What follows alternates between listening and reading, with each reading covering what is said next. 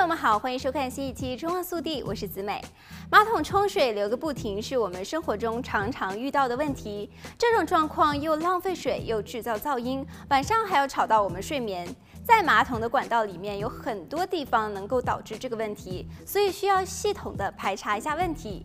首先，我们应该要了解马桶冲水的工作原理。在冲水槽里面，从左向右依次是冲水阀门和浮球、补水管、止水管和冲水球。手柄连着控制杆和钢绳，按手柄的时候，钢绳提起冲水球，让槽里的水慢慢地通过底部的孔流进马桶里。当水位变低的时候，球塞会下落，把底部的孔堵住。水流出的时候，浮球就会下沉。浮球连着放水的闸门。浮球下沉，放水闸打开；浮球升起来的时候，放水闸就关闭了。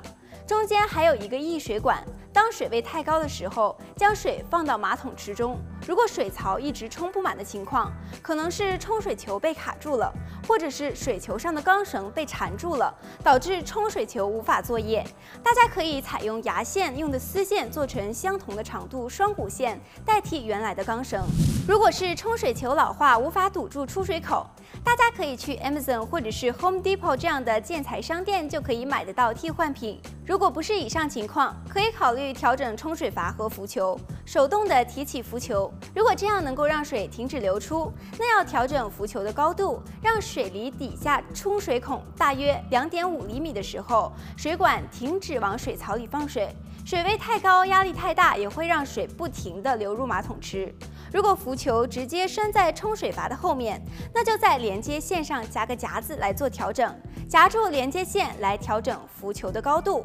如果浮球是连在浮壁上的，那要旋转冲水阀上的螺丝了。如果大家可以把浮壁向下折弯一点，在图中所示的马桶中顺时针的旋转蓝色的螺丝，或者是直接向下折弯浮壁，确保浮球没有接触到其他的部件。